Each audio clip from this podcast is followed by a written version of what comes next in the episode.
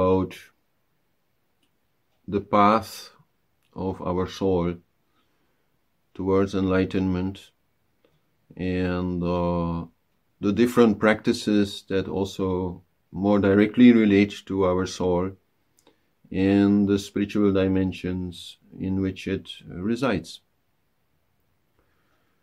So, first of all, when it comes to the path, I like to a little bit question this opposition that is often found between what is then called the direct path and the progressive path. Very often people are discussing about this and then mostly they feel, okay, I want the direct path to the self. I don't want to take baby steps like and follow some kind of progressive path. But this is an illusion because the opposite word of a progressive path is not a direct path because a direct path is still a path. It means you take steps, you move forward bit by bit. The opposite word would be an instant path. You know, the click of the finger and there you are. And of course, that is really the true path in jnana yoga when we say, okay, focus your awareness on your awareness and nothing more needs to be done. That is, you know, instant. No? If you can do it. Most people can't. But if you can do it, that is instant. Then instantly you are there with the self. So, but that is of course not so easy. I mean, it's not so difficult maybe to have that awareness, but to keep it, no, that is the difficult part. Always somehow we get distracted. And in that way, jnana teachers like Ramana Maharishi, etc., they will also point towards a certain path, a certain process in which something else is happening actually, you know, because the self is not something that we can actually find because that is what we are, you know. It is not something that has to be like created or mastered or, yeah, in any way. We cannot do anything with the self. It just is. And the only thing we can do is to be aware of it, which means that we withdraw our awareness from everything else. And so there we do have a path, we do have a certain kind of progress, we do have a certain kind of process in letting go of things. And uh, this comes quite directly, of course, in any kind of meditation on the self, that we stop listening to whatever is around us and looking around and, you know, go inside and stop thinking about yesterday and tomorrow and all these things, no? that we withdraw from all these things towards our center, towards the self. But also there is a process throughout our lives where we are gradually losing our attachments, no? because these are, of course, the main things that are keeping us away from the self, that are keeping our attention somewhere else.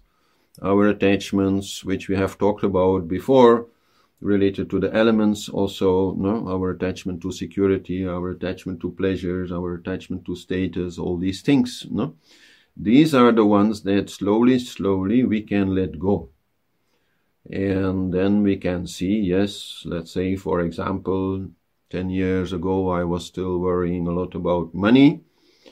Now I somehow learned I'll not starve and somehow the money issue it will be resolved. You know? And I don't need that much maybe also the way that I'm living now. So this is a progress. This is a step forward in letting go of things.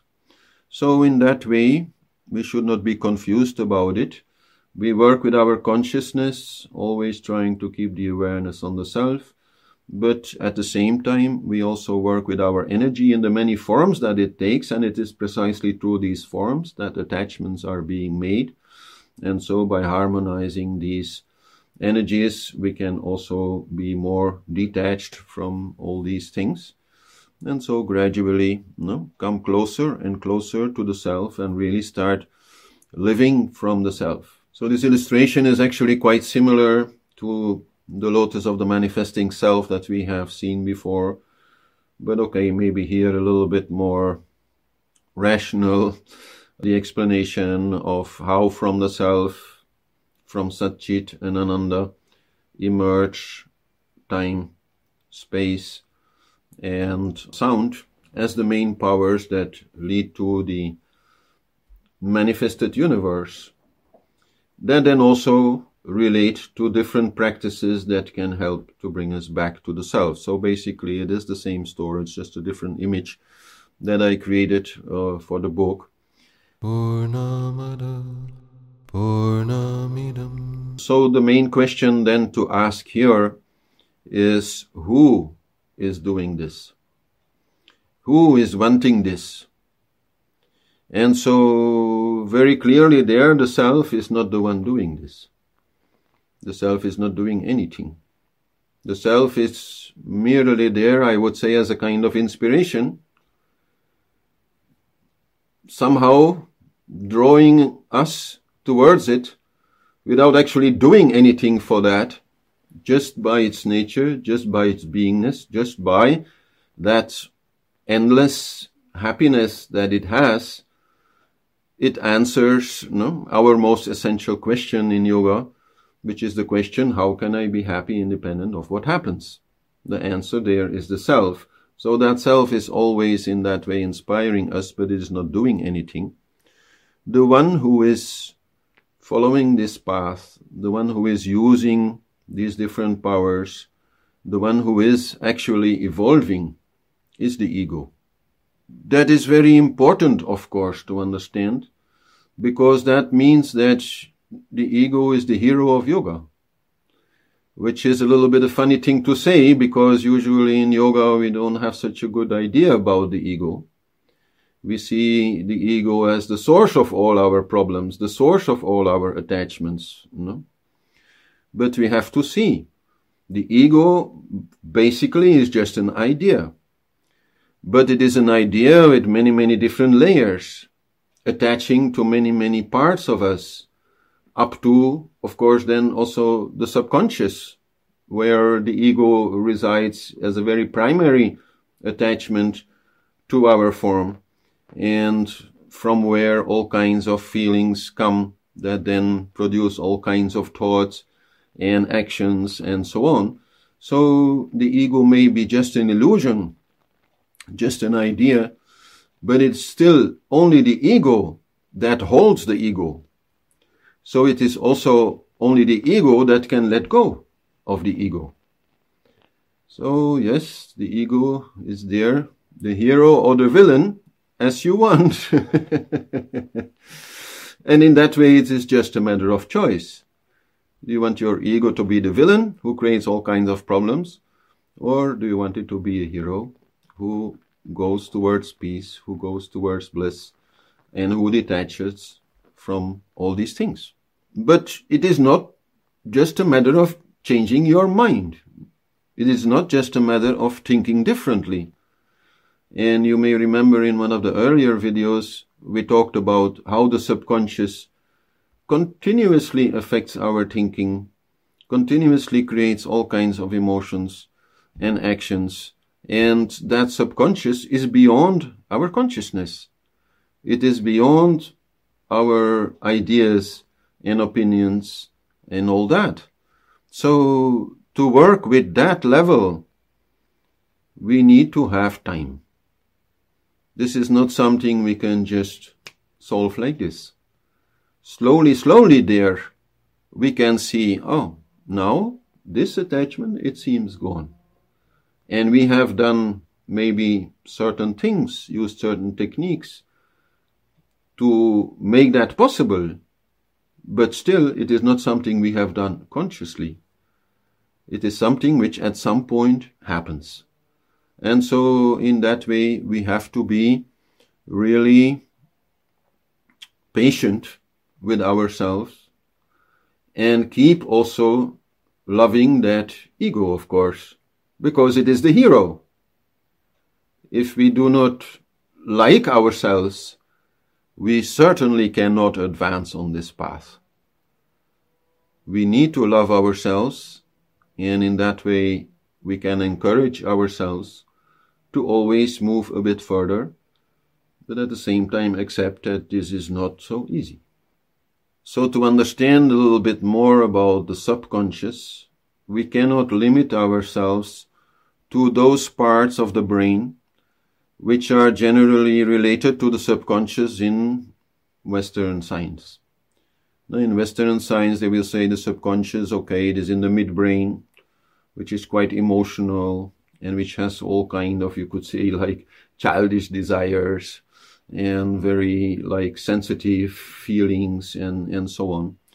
And uh, then, of course, there is the, the hindbrain and the brain stem, which are the reptile brain, you know, our animal nature, from where comes all kinds of, for example, territorial behavior, jealousy, from where also can come a lot of anger or fear or, or whatever. So these are definitely also there as parts of the subconscious. But in Vedic science, these are only seen as the surface part of the subconscious. The part that is, yes, engraved, you can say, in our brain. But the much more essential part of the subconscious is the soul. There is a lot of confusion about this word, actually. Many people confuse the soul with the self. And then they feel, oh, the soul, can only be a beautiful thing. but actually, those are two very different things. The self is our pure awareness, our eternal bliss, our void beingness, and that is the same in each and every one of us and the same in every animal and the same in everything. So that is the self. But the soul is still totally something individual. The soul is actually a very subtle energy body. You could say it is our most subtle energy body. And it is that subtle energy body which travels from one life to the next, from one body to the next body in the story of reincarnation. And so what we can see here in this uh, illustration is the difference between a soul which is incarnated in the flesh, let's say, and a soul which is not incarnated in between lives, let's say. So there we see, as we have seen before, the different layers of our being. Starting, of course, from the self, then we find the subconscious, then we find the conscious mind, then we find our energy body, the pranic body, and then we find the physical body made out of the five elements. So there, the soul is that part of our subconscious which is not part of the brain. Okay, this is not so clear actually in this illustration. But so that is the part which moves then from one body to another. The physical body it goes, of course, the raw pranic body, it also goes. We withdraw all our energy to this very small, subtle body, which is the soul. And our conscious thoughts also it goes because it relates to the brain. You know? So then we are only, you could say, immersed in our subconscious. And, uh, okay, at the center of that, we still have the self. Uh, nothing exists without the self, so that is also true there. But so we are there in a very different kind of state where also we are not going to make so very rational decisions because we don't have anymore a, a conscious mind. We will be more emotional, you could say, in nature and driven by those emotional forces inside of us. We will choose a new life. We will choose a new body. We will choose what to do next. In last class, we talked about the natural evolution of desires where we move from the desire of security to the desire of pleasure, to the desire of status, to the desire of love, to the desire of understanding, and finally to the desire of enlightenment. But we have not so much talked about, okay, what then is the evolution there?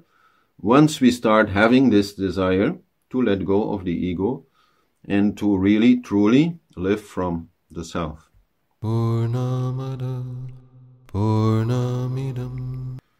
And so, okay, then the question is, no, once we then desire enlightenment, what happens?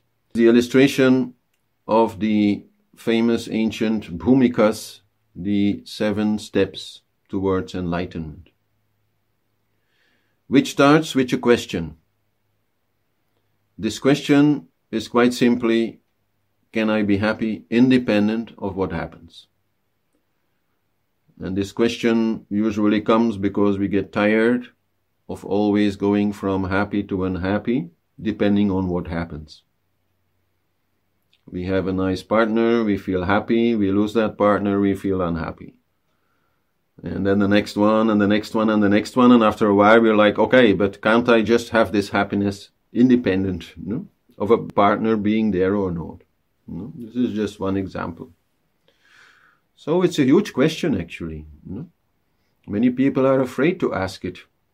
And many people even, you know, resist asking this question because they are so much attached to all these things that make them happy and so much against, let's say, all those things that make them unhappy.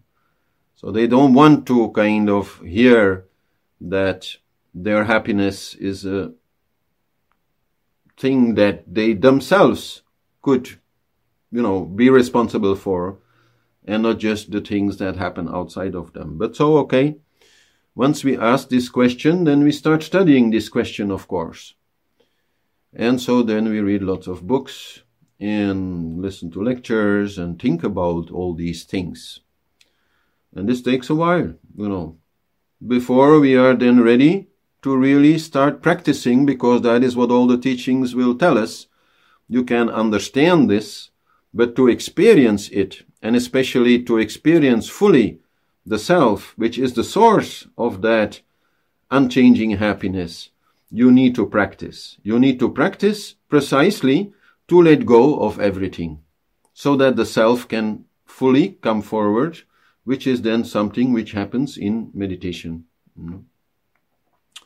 So, and then we practice and we practice until, yes, we enter that deeper state of meditation by whichever method, you know, is suitable for us, and there find the self. And once we really have that full experience of the self, our identification, anyhow, it already changes. We will still be identified also with our individual beingness, but we will to some degree also be identified with the self and most importantly, we will be able to easily go there without needing so much technique, let's say, without needing one hour or two hours of, of meditation. We will know the way, we will know the feeling of it, you could say, and very easily, just by choosing to do so, we will very strongly experience the self and of course then also that happiness, that bliss that it brings which brings us to this fourth stage where, yeah, we are what is then called Sattvapati, the ruler of our own happiness. And so there, yeah, we have the connection. We have the connection to the self. We can be happy whenever we want. We can still be unhappy also if we want. But the moment we feel no, then we detach, no? And we go there and we find that, that peace and that bliss, which is already a very nice place uh, to be. And which is also the ideal place, I would say, or the ideal state from where to fulfill our remaining desires. Because it is not because we have found that undying happiness of the self that some desires will not remain. No, they will still be there. They will be much less important, maybe. And definitely, if we cannot fulfill them right now, then we'll be okay. No? But if we can fulfill them, okay, we will fulfill them and in that way exhaust them. No? Desires are to some degree gotten rid of by fulfilling them. No? And so, okay, that may take quite a while, depending on how, you know, many desires are still on our inner bucket list, let's say. And uh, they are, okay, we move forward until we feel, okay, nothing much left here that I want. And then we enter the next stage of non attachment, which means, okay, there's nothing that we want, there's nothing to which we are attached. And the only thing then that remains are still our remaining karmic debts. So that means, yeah, okay, in past life, I don't know, you were dishonest or something. You have to pay back something for that. So, in that way, in this stage of non attachment, we find a lot of karma yoga. These people, then we feel, okay, they seem to have no more personal agenda, but they are there caring for everyone and using their particular talents, maybe. Uh, they are helping everyone whether in a more practical way or whether maybe by teaching them or um, organizing things for them that, that bring them forward on, on the spiritual path. These are all possibilities that are there. Until at some point we feel, okay, there also nothing left. I don't owe anything anymore to anybody. I've really like cleared all my debts. And then they enter the phase of non-perception because yeah basically there's nothing in the world that they want and there's nothing in the world that they owe. So then why open your eyes you know? Then you stop looking around. And even with eyes open these people will be experienced as being totally focused inside. They may still function. They may still answer your questions let's say but they will not speak unless questioned no they will not act unless yeah it is just natural, like eating when you're hungry or something like that. But they will not desire that food in any way. And if the food is not there anyhow, they'll be totally, you know, okay. So that is very special state of being, which does not happen to many, many people, and which also apparently does not need to stay for a very long time to bring about the last and final step of enlightenment, where the individual is totally lost. And okay the merge with with cosmic consciousness is is finalized. So then game over you know uh, you are there. And okay we can talk a long time about what happens next. I'm not going to do that here. I actually have another class on youtube called the, the seven steps toward enlightenment so you can find that in there. We talk a lot more about these steps because there's all kinds of things there to learn. And uh, and then also okay about what happens after after that. Some of the main things still to say about these seven steps is that through forceful detachment only is needed in stage three, the stage of practice then yes, it may really be necessary for some time to let go of everything, to let go of all your desires, to let go of your little addictions, maybe, to really, yeah, not play around with the senses too much, for example, so that your whole system can totally calm down and this going inside becomes possible. And this finding of the self in its full glory, let's say, becomes possible. But so it is only there that this is needed.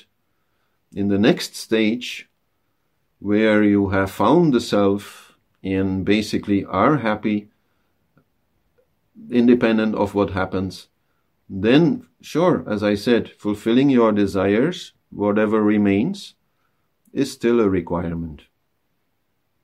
Because otherwise, you know, they'll just keep being there. And there's nothing wrong, of course, also, if you can fulfill them in harmony, in Dharma, without forcing it. And you also will not need to force it, because anyhow, you have your heart connection. And that keeps you happy, independent of what happens. So that is a main thing. Another thing is then that in this fourth stage, of yeah true connection to the self then also very much the whole story about enlightenment will become less relevant.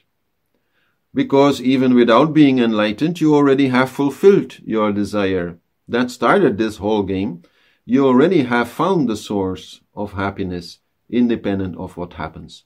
So that really totally then again changes how you yeah look at life and and look at yourself And as I said, this can take quite a long time, depending on how many desires you have, but also because you're not going to be in a hurry. because you don't have anything anymore to run away from. You're basically beyond the typical problems that normal people have. So that is also important to see.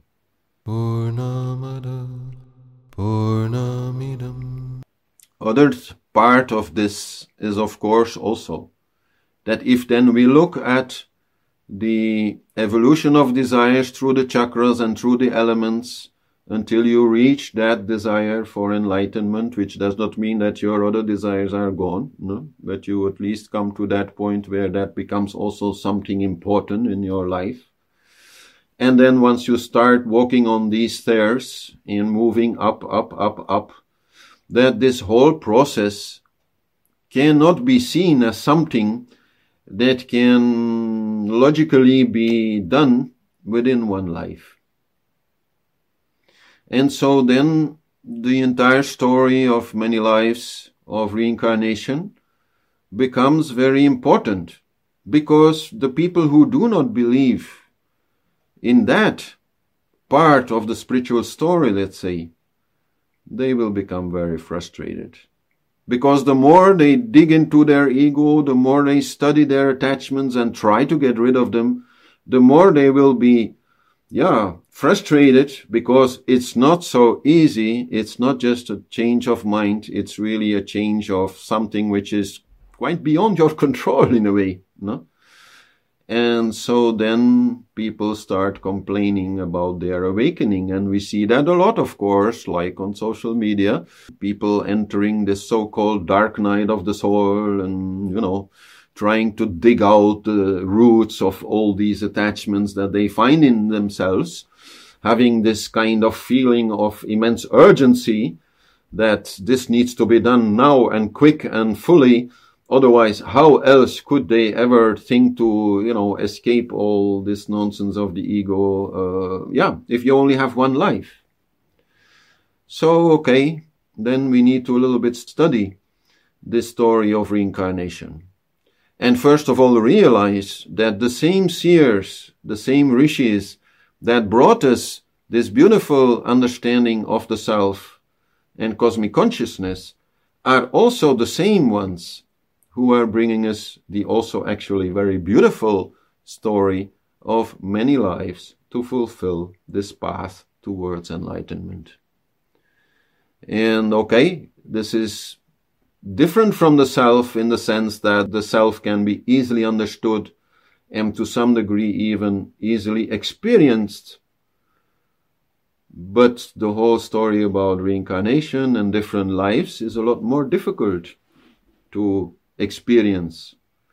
And so naturally doubt is there. And to some degree, then we have to rely on those seers and say, okay, they know. They have, through direct experience in deep meditation, seen this, experienced this. And so, okay, we have to um, believe in that and in that way calm down, not be so much in a hurry be patient with ourselves, love our ego, and see us as, yeah, on quite a long journey. And uh, as long as we are moving forward, at least, we can feel happy about ourselves and about the effort that, that we are making. You know? And not so desperate. You know? Many of these people who entered this dark night of the soul, they also totally forget to bring the light with them. And to let that light shine there in that darkness because for sure yes the ego it has a dark side for sure in everyone. And we also need to see that and we should not be afraid to look at it but we also will only be able to look at it to really look it in the face if we carry the light of the self with us. We have to see no this is so stupid in a way Everybody feels, yeah, from the self we have to love everybody. But we still find it so very hard to love ourselves. While from the self, the ego is not a problem at all. The ego is just a child, just an idea also, just a little misunderstanding. and natural, needed for life. And so in that way, uh, the self does not have any problem at all with the ego. So if we want to live more from the self, which is our basic objective, then we also have to love the ego as it does. You know? Otherwise, how can you move forward? So you'll recognize here these different stupas of the body, this temple made out of five elements earth, water, fire, air, and space. And beautifully, you will see how there, through the element of space, the most subtle of all elements, we are anyhow all connected to the self, to this cosmic beingness, which is symbolized by the eye, which is there in the middle.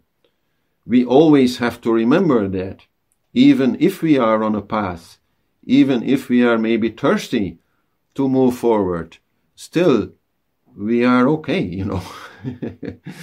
this world is okay, nothing wrong. And it evolves also naturally, sure, towards that center, but we need not be so much in a hurry or not so much frustrated if sometimes, yes, it's not that easy. So, and then one of the funny things is that many people believe in reincarnation, but if you then ask them if they also believe in spirits, they'll go like, no, no, no, that's just superstition. Which is funny because the story of reincarnation cannot happen without spirits being there in between lives. When the body dies, something like moves out and then enters the next body, you know, in, in the womb of the mother, the fetus. So where is it in between? That is also part of this story, and that is also the story brought by those same seers who have brought us the entire story of the self. So there we have to also understand that we are multidimensional beings.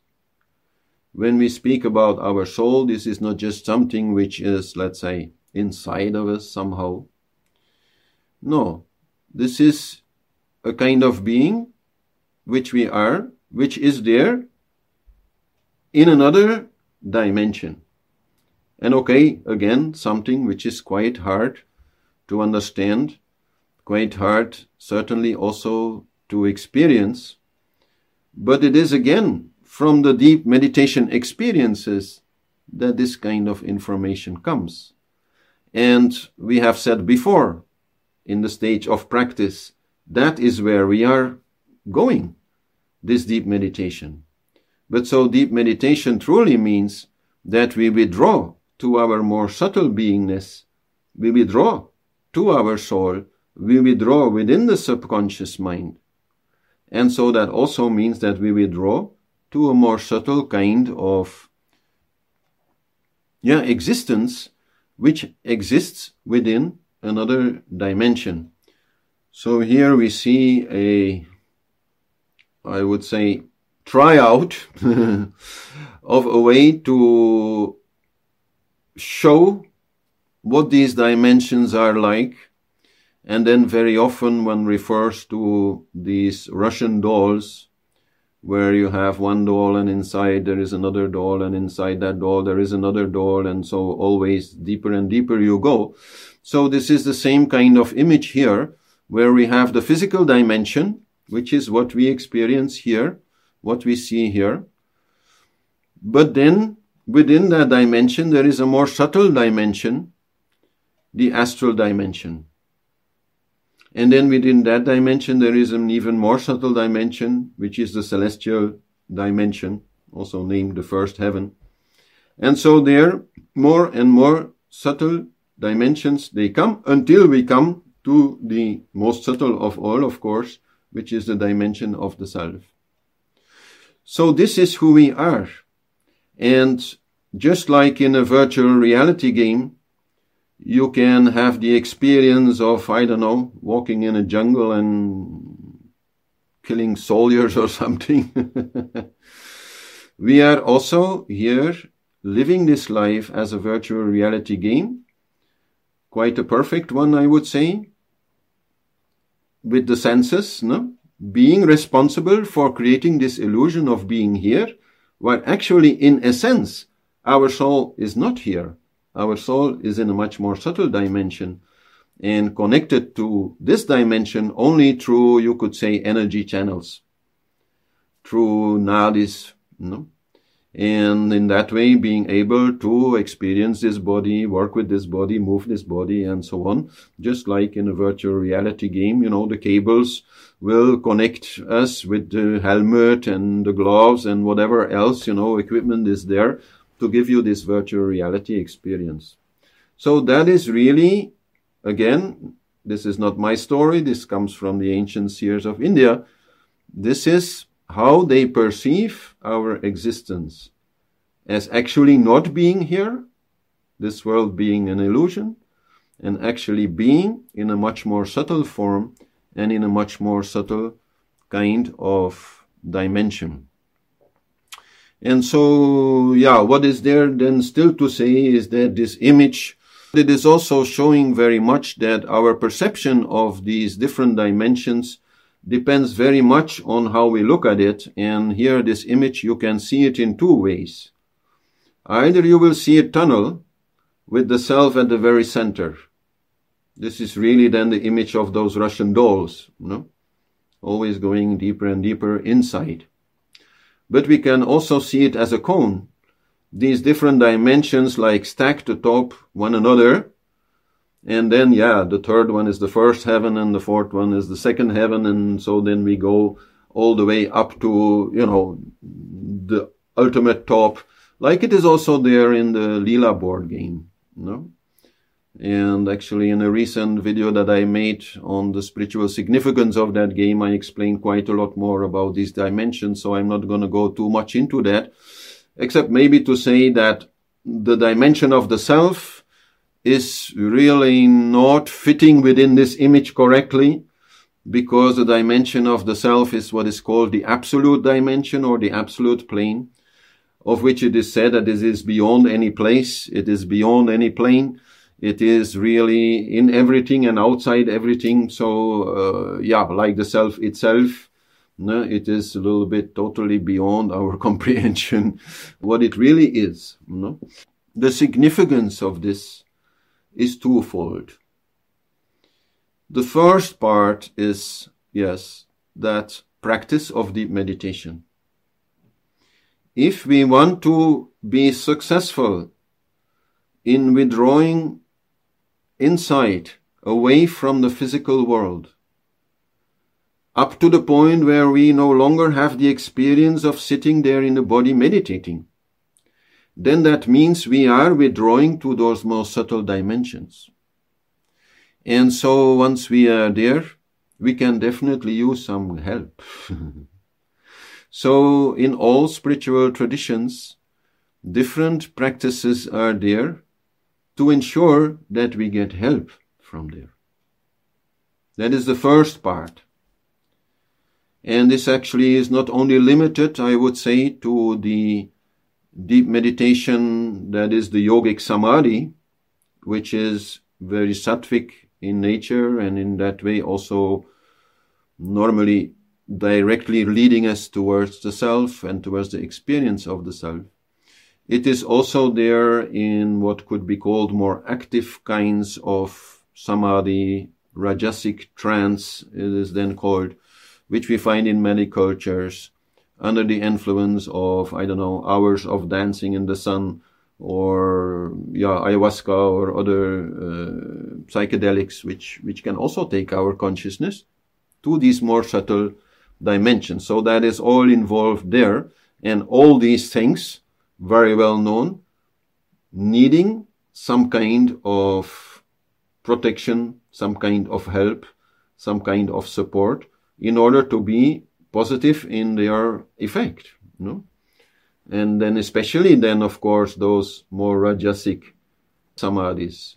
The yogic samadhi is different in that way because actually nothing wrong can happen there because anyhow the self is so predominant in that experience. So that is one part. The other part is that okay, again, these same seers are telling us these spiritual dimensions do not only exist, and we also do not only exist within those spiritual dimensions no, in our more subtle forms, but they will also say that these spiritual dimensions have quite an impact also on our life here in the physical dimension, precisely because, okay, we are not really here, we are there. So whatever happens there, it affects what happens here also. And so then also in that way, in, I would say, all spiritual traditions of the world, we find certain rituals which are a kind of language, a kind of communication with those other dimensions so that we can get help there also to, yeah, solve problems here, attain our objectives here, and definitely also avoid getting problems from that area, let's say, from those other dimensions. And so then we come to things like spiritual healing, of course, but also, okay, many other things that are possible to influence what happens here and especially then also to influence our spiritual growth. Because spiritual growth, it has so many different aspects and in many different levels, we can find help there, we can find insight there, we can get connected to the cosmic intellect as it is then called, which is basically a connection to that more subtle dimension where understanding comes in a very different way than we are used to getting it, where understanding comes not as a result of reasoning and analysis of different kinds of data, but where understanding comes truly as an intuition, as insight, as a knowing, which is without doubt. You know? So there also we can get that that help. It is not very modern, let's say. It is not very popular in modern society, all these, yeah, more ritualistic aspects. No? People usually will see those as old fashioned religious kind of practices. In that way, of course, also related to many of the problems created by religion, which, which are definitely there. No? So this is creating quite a little bit of a, a problem for people to engage in such rituals. But I would say that apart from the experiences that you might have in deep meditation, but that is not something very easily attained, to perform some kind of rituals and see what it does to get some result from that is probably the best way to convince yourself, yeah, something is there. this is not just like blah, blah, blah and religious talk, no? But yeah, okay, people then say, yeah, but why would I want to do some kind of ritual which I don't understand belonging to another culture? No, I want to do it mm, from my own, like, culture. But then, yeah, we burned the witches, right? In the Middle Ages, we burned all that. We, we destroyed all that. The church basically did that. Left very little, I would say, to the imagination when it comes to doing really some kind of communication with other dimensions that is really totally disappeared. So in some way, we can only, yeah, be grateful that some other cultures still maintained those practices and try to learn from them, maybe try to find there some universal principles that are not so much bound by culture, so that we can again ourselves start developing these kinds of practices and, and get a get a better connection in the spiritual world, which can definitely help us very much in in uh, moving forward. You know? And so one of the best ways I think to approach this for many people is to start some kind of ancestor rituals which is a practice which anyhow was also existing in all old traditions and is still very dominant in many traditions today. And is very relevant because if you want to start, let's say, uh, improving your spiritual public relations, then your ancestors are where you have to start because they are the most close to you. They are the most connected to you and they are anyhow the most influential on you. And it can be done in a very simple way because when we study ancestral rituals, then we can actually say that every family is doing it in their own way. And of course, in Hinduism, let's say you will find many similarities between what families are doing, but still also many, many differences. So there we are actually quite free to develop our own new kind of ritual if something like that does not exist within our family. And do this, as I said, using certain general universal principles that are anyhow very important whenever we want to, let's say, successfully communicate with the spiritual world. Here we see a typical way in which we can offer something to the spiritual world, whether it is to our ancestors or whether it is like here to some image of Ganesha or whether it is, let's say, to Jesus or Buddha or Allah or whichever, you know, form you want. Always the same principle of offering the five elements will be there. And, well, basically this means if you offer the five elements that you are offering the whole universe because the whole universe is made out of these five elements. But there is really quite a lot more to it because each of these elements have a particular power which make the communication with the spiritual world mm, more effective. And so the first power is the power of earth, which comes in the offering, let's say, of flowers or cookies or ladus, actually, here in this picture. They're kind of a sweet balls, often associated with Ganesha. So this offering brings with it the power of imagination. Because most spiritual beings, they will reside in the astral plane. So in the astral plane, all the elements are there, except the element of earth. So when we give a flower, we are not really giving that flower because they cannot, you know, like take it there because there's no earth element available there. But they can use it to imagine it to be there. So if you offer a rose, with this rose, they can imagine an entire rose garden. Then one might think, yeah, but can't they just do it from memory? Well, that is a little bit the problem for them. They forget because yeah, there's no real roses there uh, growing, you know, in that world. So after a while they forget. So we remind them, we give them the image, we give them the taste, we give them, you know, the uh, essence, the blueprint of whatever is here in the earth plane. And with that, they can imagine living in a palace with a beautiful garden and eating something very nice which for many spiritual beings, and especially, for example, the ancestors, will be very much appreciated. So that creates a lot of goodwill, you can say. Mm. Then the second element is the water element. And water has a very particular power of being extremely conductive. You know, we can also say water is very conductive to electricity, which is why you should not, you know, drop your hair dryer in your bathtub. No. But it is also in that way very conductive for more subtle pranic energy. And basically we can say it is the most easy way that we can offer to any kind of spiritual being to come near us. We give it that body of water and there easily the spiritual energy it can stay. So that is why it is always used. And then we have the fire in the form of a candle or a oil lamp or a ghee lamp, which has the power of connection. As I said before, we are not really here, and so these spiritual beings with whom we want to communicate, they are also not really here.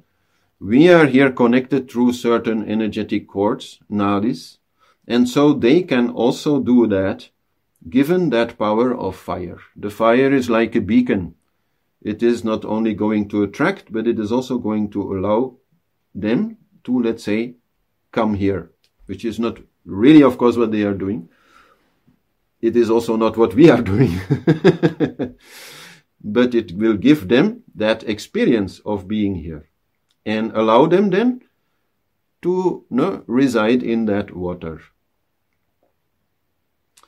And then the fourth is the air element, which usually is offered as a nice smell, whether from incense or some kind of essential oil or maybe uh, some nice smelling flowers. And there we have the power to change their mood. You know?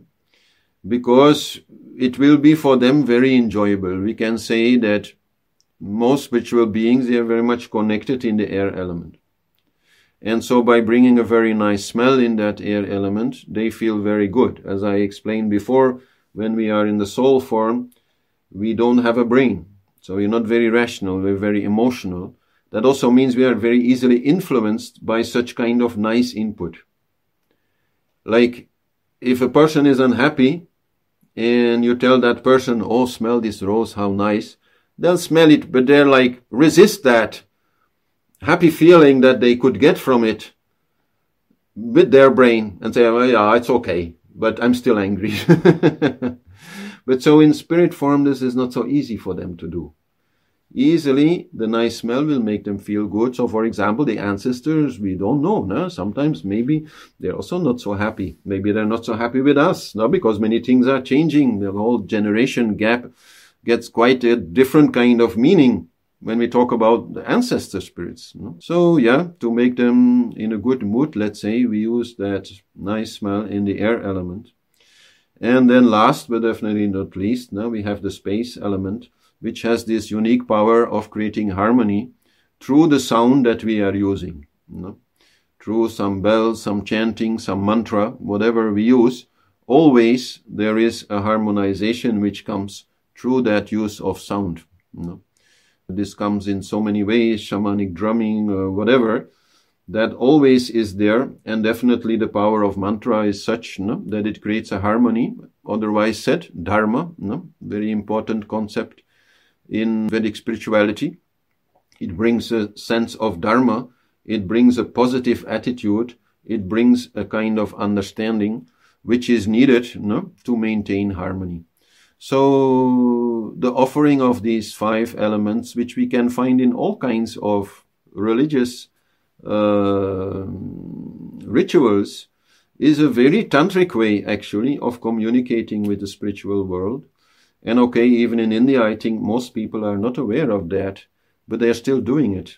And okay, that is maybe also not unwise because if they might be aware of it, they might be afraid of it also. so just, you know, doing it because it is tradition, because it is custom, it still works. You know? So, okay, I'm not saying that everyone should be so much interested even in the spiritual world. There's a reason why we are like having the experience of being here and not being somewhere else. No? Otherwise, how can we play this game here like in a convincing way. So the real tantric practice, I would say, of connecting to the spiritual world is mostly there. Okay, maybe in healers like myself or in other people who want to do something there.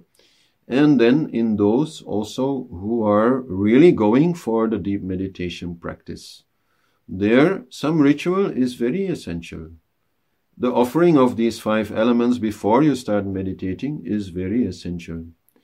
Only then you will get the proper guidance, and I've seen it in myself. I can honestly say I have totally resisted these kind of religious, superstitious things for so many years, and it is only in the time when I started accepting more that this was part of the path that my meditation practice really started bringing results because I was getting help.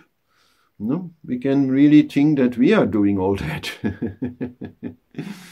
it's not the truth. No. If we make the effort, of course, we have to make the effort. We cannot ask, you know, help me to be concentrated because that is our effort.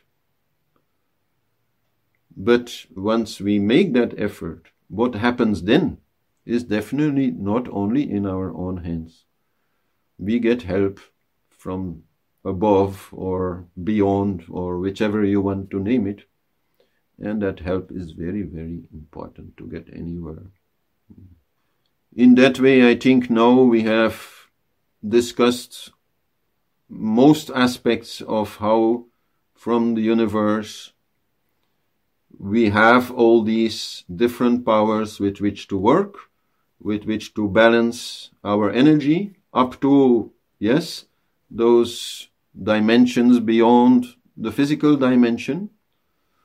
And so then in the next class, I will be explaining, simplifying, I would say, things a little bit. It's become quite complicated now. now we've been talking about so many different things. And in practice, it is actually also not that difficult. We can make the right choices there and start some kind of practice, both, I would say, in our lives as in then meditation.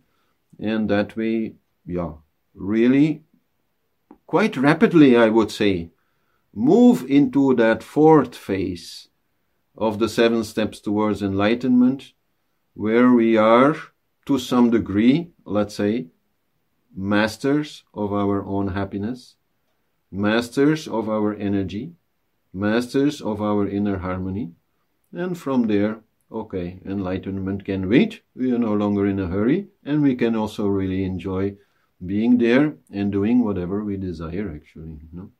If, okay, the opportunity is there without creating any trouble for us or for others. So that is the topic of next time.